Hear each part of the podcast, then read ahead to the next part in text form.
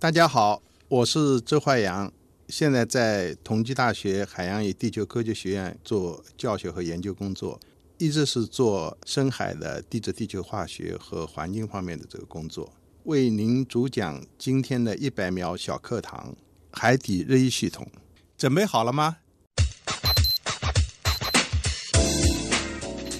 我们知道，深海海底绝大多数地方都是非常冷的。一般的话，只有两度左右的这个呃这个温度。那么在海底，我们叫做大洋中脊或者是板块扩张的这个中心的这个位置，有的地方有几百度，最高到四百多度的热水从海底冒到深海海洋。啊，这种冒上来的对深海的生态系统，对我们金属的这个成矿作用有着非常重要的一个作用，围绕着。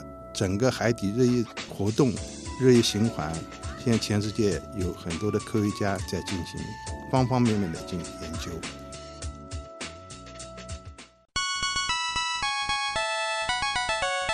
节目准备好了吗？正在将内容进行智能排列。嘉宾的情况呢？正在为您检索嘉宾的特殊喜好。不用那么详细吧？正在为您安装幽默插件。你这是在吐槽吗？正在为您更换全部文字素材。正在删除您的幽默基因，已将节目专业程度调低到百分之三十五。好了好了，马上开始节目吧。正在为您开启极客秀。欢迎来到本周的极客秀。大家好，我是坐船的时候喜欢盯着海面看，但一想到下面的海有多深，就吓得把头缩回来的旭东。大家好，我是做我们国家自己研发的载人潜器“蛟龙号”第一个下潜的中国科学家周怀阳。非常欢迎周老师来到我们的节目啊！呃，周老师刚才他的这个自我介绍当中也介绍了，他是我国第一个乘坐蛟龙号下潜的科学家，他是同济大学的教授，然后他这个研究的方向是海洋与地球科学，这是一个非常非常大的主题，而且普通人可能听都没听到过这样一个专业啊！呃，那今天的极客秀呢，我们就来好好的聊一聊那么一门。高大上又非常高深的学科，但是在这个之前，我们要先考考周老师。我们为您准备了很多的问题，先进入极速考场。极速考场，第一个问题是这样的：周老师，您从事的是地球科学，那能不能用非常简单的语言向我们解释一下什么是地球科学？它到底是研究什么的呢？我们的研究对象实际上就是地球上面的各种各样的地质体。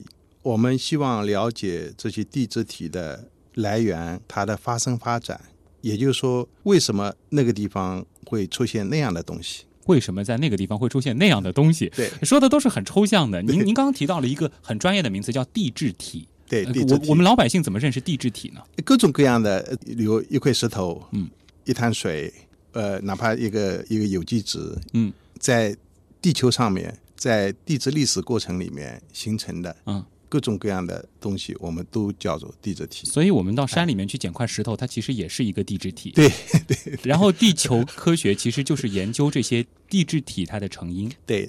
然后，地球科学总的来说，就说最终的目的就是通过对各种各样地质体的认识，嗯，就是希望了解我们整个地球的历史。通过了解这个地球的历史。达到就是能够预测地球或者地球上面各种各样这个地质体，嗯，他们以后的这个发展轨迹。哦，这是这门科学的意义所在。对，当然跟那个我们人类直接有关的，嗯，就是资源和环境，各种各样这个油气啊，各种各样的这个矿产资源啊，然后我们生生活的哪怕是空气啊、水啊，那你必须要了解这种各种各样这个地质体它们之间的这个关系。那下面一个问题就是这样：您是做过蛟龙号下潜的科学家，对，您研究的是地球科学，其实研究的是这些地质体的东西。我们刚才也说到了，山上一块石头它也是地质体。那为什么你要坐着潜艇下去呢？而不是那些呃，感觉好像说坐潜艇下去的科学家都是去研究深海里边的那种鱼啊，那些生物啊？也有坐潜艇下去呃研究水里面的鱼和这个生物的，但是。终极责任是了解这个地球。嗯，地球表面的话，有三分之二是被水覆盖的。就像你一个家里面的，你如果光光研究一个角落，其他地方嗯。是被水覆盖了，你说你就不去了，那你肯定你搞不清楚这个家是怎么回事。啊，而且还有一个现象的话，因为地球形成过程里面被水覆盖的那部分东西的话，应该还比较新鲜，嗯，就像新生儿一样子。非常的年轻，非常年轻啊，整个地球的年龄，我们现在在地球表面找到的这个话，差不多有四十亿年，嗯。但在海里面你找不到超过两亿年的东西。我们一方面当然可以去看一个，比如像七八十岁啊、一百多岁的老人，是吧？我们也可以去看七百多岁，他很多的历史都混在一起。嗯但如果我们现在从那个婴儿开始看起，嗯，那婴儿就相对这个老人来说就简单很多。啊，大家别被婴儿所误导，这婴儿也有几亿年的历史了。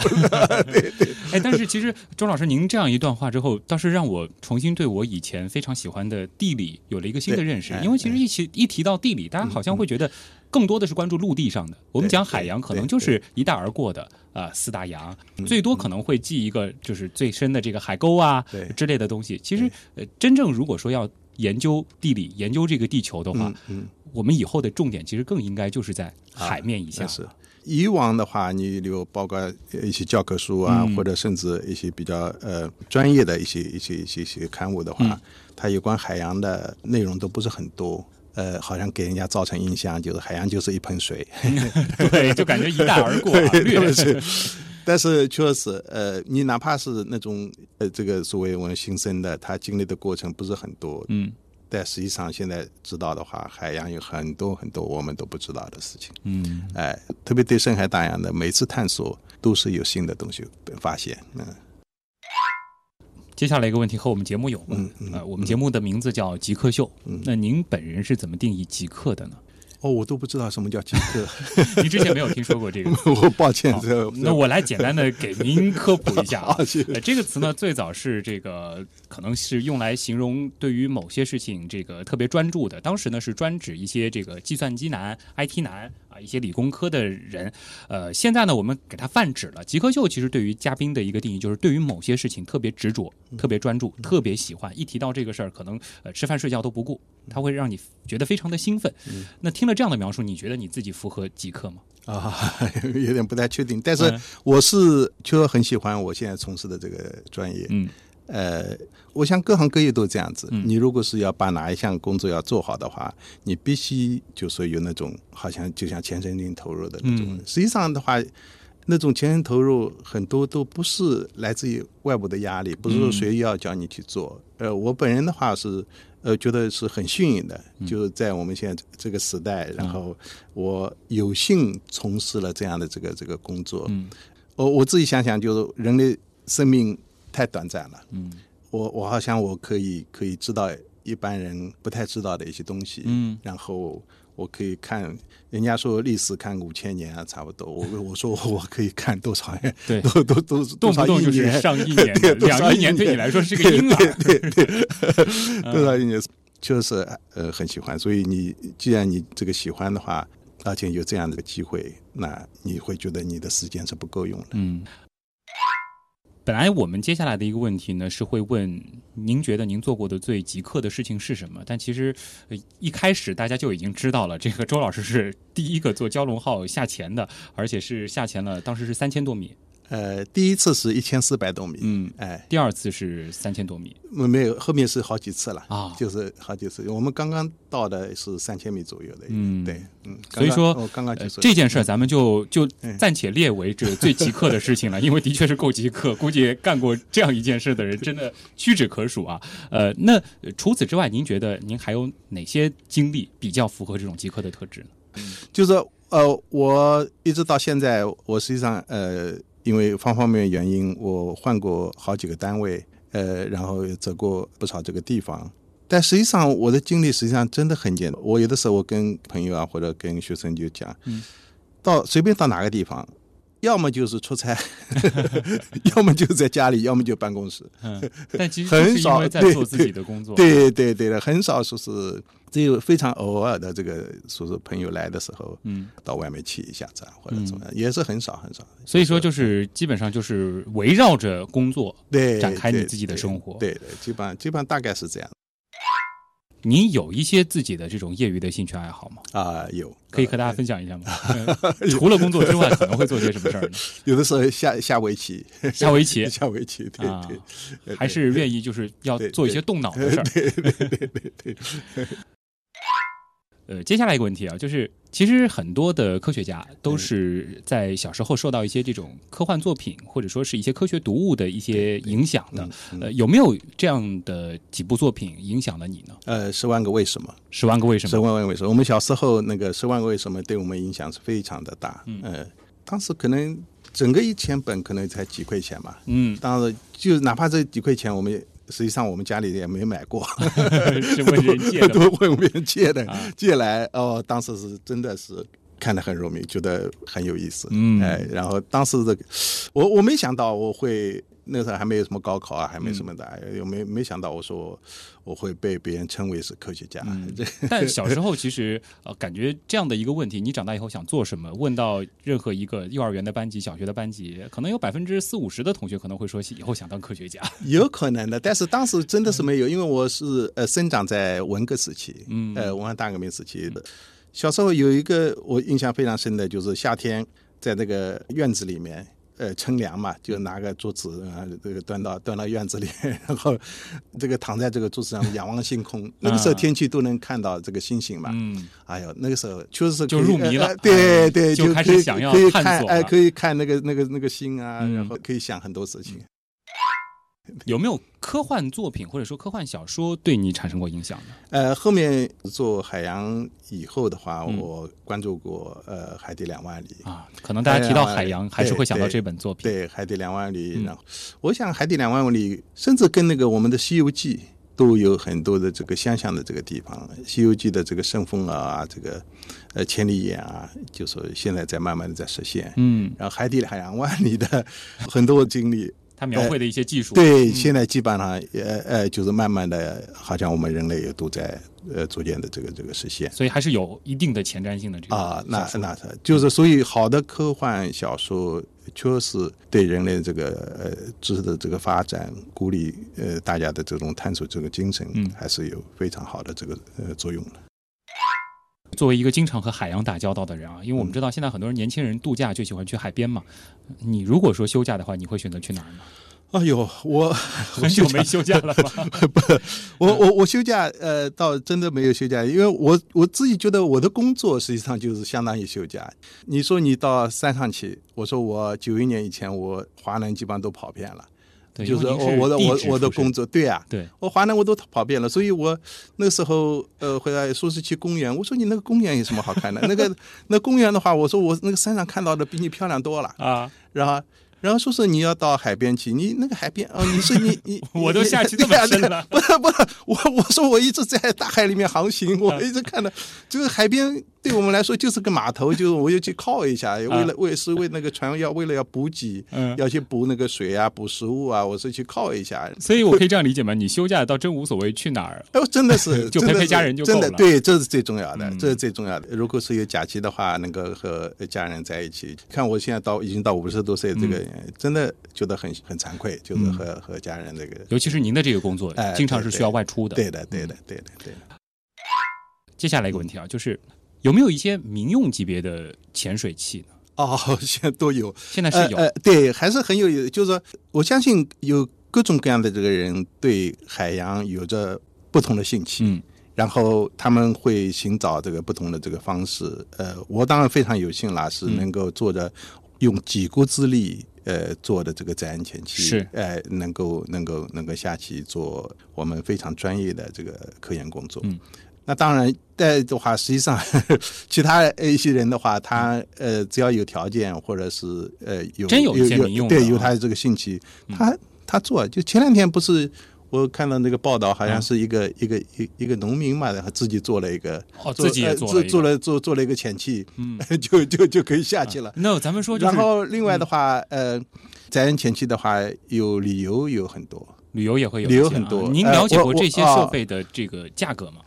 我一般我都不会去考虑。一般你 我记的话，我啊不会去，不会来，啊不会来这个这个想的。我相信熟悉极客秀的听众应该听出来，徐东接下来要干嘛了。呃，咱们就随便说一个这种中位数的这种潜水器吧。您一年的收入，或者说您几年的收入，能够支撑一个这样的潜水设备呢？啊，就是看你是是呃什么样的这个潜水设备了。嗯如果是纸做的，或者是呃这个塑料做的，那我也也我我也可以买很多。对好，但是但是如果是呃就是我们这个蛟龙的话，那嗯呃或者是甚至呃现在在海南啊，在夏威夷啊，他们那种用于旅游的那种嗯潜器。那我们不不会去想，我是不是可以去买？太贵了。对对，接下来一个问题呢，其实最近我们也比较喜欢问呃我们的嘉宾，就是说，如果说某由于某种原因，你无法再从事你现在所从事的这个研究领域，或者说你现在所从事的这个工作了，让你换一种选择，你会选择去做什么？如果是实在呃不能从事我这个工作，对我来说是非常非常遗憾的，就是说我会打击很大我我会我会我会觉得觉得很伤心。嗯呃，但是的话呢，呃，我想就只要有生命在的嗯话，实际上世界上面可以探索的内容还是非常多，还是愿意去探索？还是愿意去探索。就实际上的话。一般人你都可以去看看，你看看窗外啊，看看这个云啊，看看这个哦，我我们家我爱人种了很多的花，嗯然后那个花也，对啊，你实际上都每个地方真的都有学问，你也是属于对万物都充满好奇的人。好像这样。有，但是就是天生愚笨，这个很多都找不到答案，呃，或者没那么多时间去了解。哎，嗯其实刚刚提到最后一个问题的时候，我都有点感动，就觉得就是周老师真的就是爱自己所从事的这个事情，哪怕不能做，也得去找一个能够继续去探索的事情去做。那极速考场咱们就先不为难您了啊，接下来就进入极客秀访谈的主体部分。你心目中谁是 Jake 呢？比如说年轻时候的乔布斯，我就可以把它理解为一个 geek，然后做一些东西，然后非常拼啊。斯诺登，Facebook 那个叫什么来？Zackbook，王小川，扎克伯格。我记得那个苹果收纳了一个就是网络天才到他们公司的那人叫名字不记得了。乔布斯算吧。比尔盖茨，马化腾。有有个同学就是这个样子。我室友，他就是。呃，我觉得极客应该是身边的那些人，而不是一些很著名的人。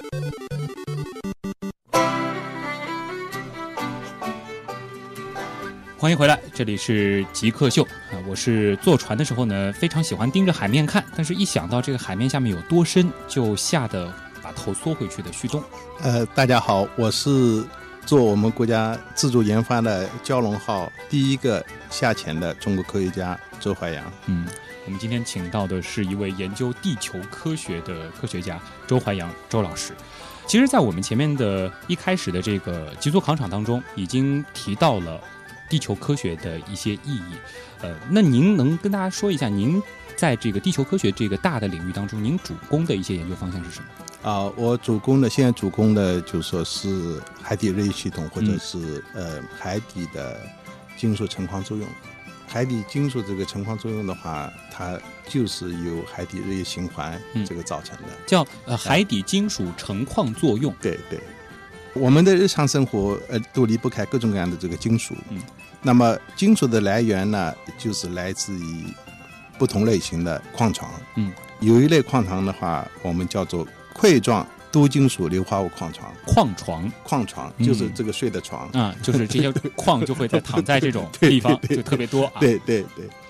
那这类矿的话是呃提供了全球百分之二十的铜，哦，百分之二十的铜是由这类矿形成。它当然不是最大的这个最主要的这个铜矿，最主要铜矿是另外一种这个斑岩铜矿。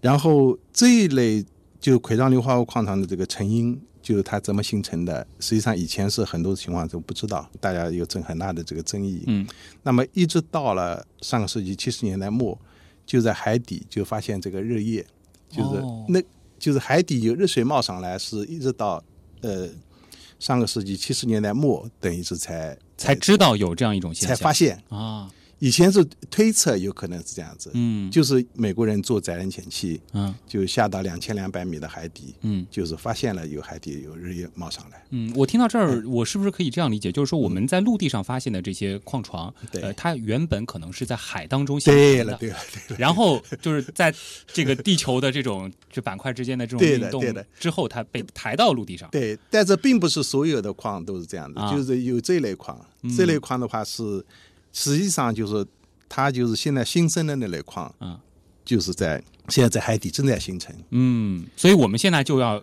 到海底去看它刚刚形成的，或者说是正在对，形正在成形成的那个状态。那个状态，然后它是怎么过程？所以我们呃把海底这个热液系统有另外一个说法，就是研究成矿作用的一个天然实验室。嗯，是因为在这个热液系统当中才能够形成这样的矿藏。对的，这类矿的话，它必须是在热液过程里面，它必须需要温度，嗯它需要高温，嗯就才能形成的。可能我们这个反复的在提这个热液啊，而且一开始的这个小课堂当中也提到了这个热液，能给大家再稍稍的这个展开一下这个热液到底是怎么回事吗？热液实际上就是跟板块运动有关系。嗯，我们知道热液的话，基本上都出现在板块的分离边界。嗯那个因为那个板块的分离边界的话，就是下面的低温梯梯度相对来比较高。嗯啊，低温梯度的话，就是因为下面有比较大的这个岩浆房。嗯，啊，这个岩浆房的话，相对来说就是说离海底就比较近。岩浆房岩浆房，是可以理解为岩浆的房子吗？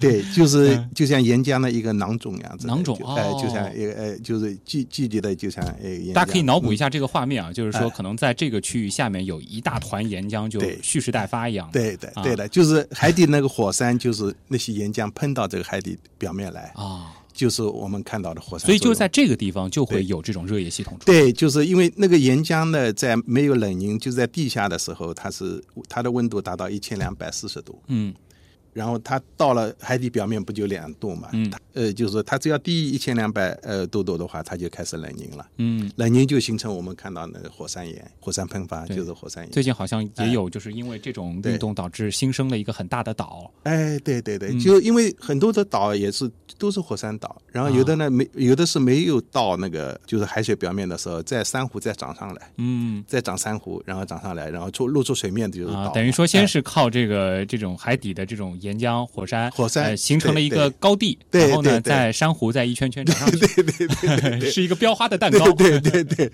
然后也呃呃，地质历史上更加有意思的就是就是呃太平洋上面有很多这样的这个岛或者是水下的海山了。嗯，之前就是露出水面，嗯。因为地壳运动，啊，地壳运动抬升露出水面，后来地壳又在又又又又把它沉下拽下去了啊又再拽下去，啊。拽下去的时候，它露出的时候都可以都风化削平，嗯。所以以前有个就像谜一样子的，一些海山的那个顶是刷平刷平的。啊，就那个你们去过那个那个呃，有那种呃桌山？开开普敦，对对对对对，嗯。开普敦的桌山就是嗯。Table Mountain，Table、就是那个就是那个平顶的，嗯，对，就是那种地貌。哎，好像在世界各地都会出现这种对对对对，就很多你到关岛啊或者怎么样，嗯很多、很多地方都是那种这种平顶。那么这个平顶的话，就是怀疑呃，就是不是现在推测推测推测是就是露出水面以后的这个风化。嗯现在有有些平顶山的话，就在水下面。啊，就能够找到这样的。对对，能找到这样的平顶，那么就是就是就怀疑他当时是曾经呃露出过这个水面，啊，露出过水面，然后呃有的当然在下去的过程里面又在继续长珊瑚，嗯然后对，所以说其实我们在描绘的时候都是在用一些动词，嗯这个拽上去。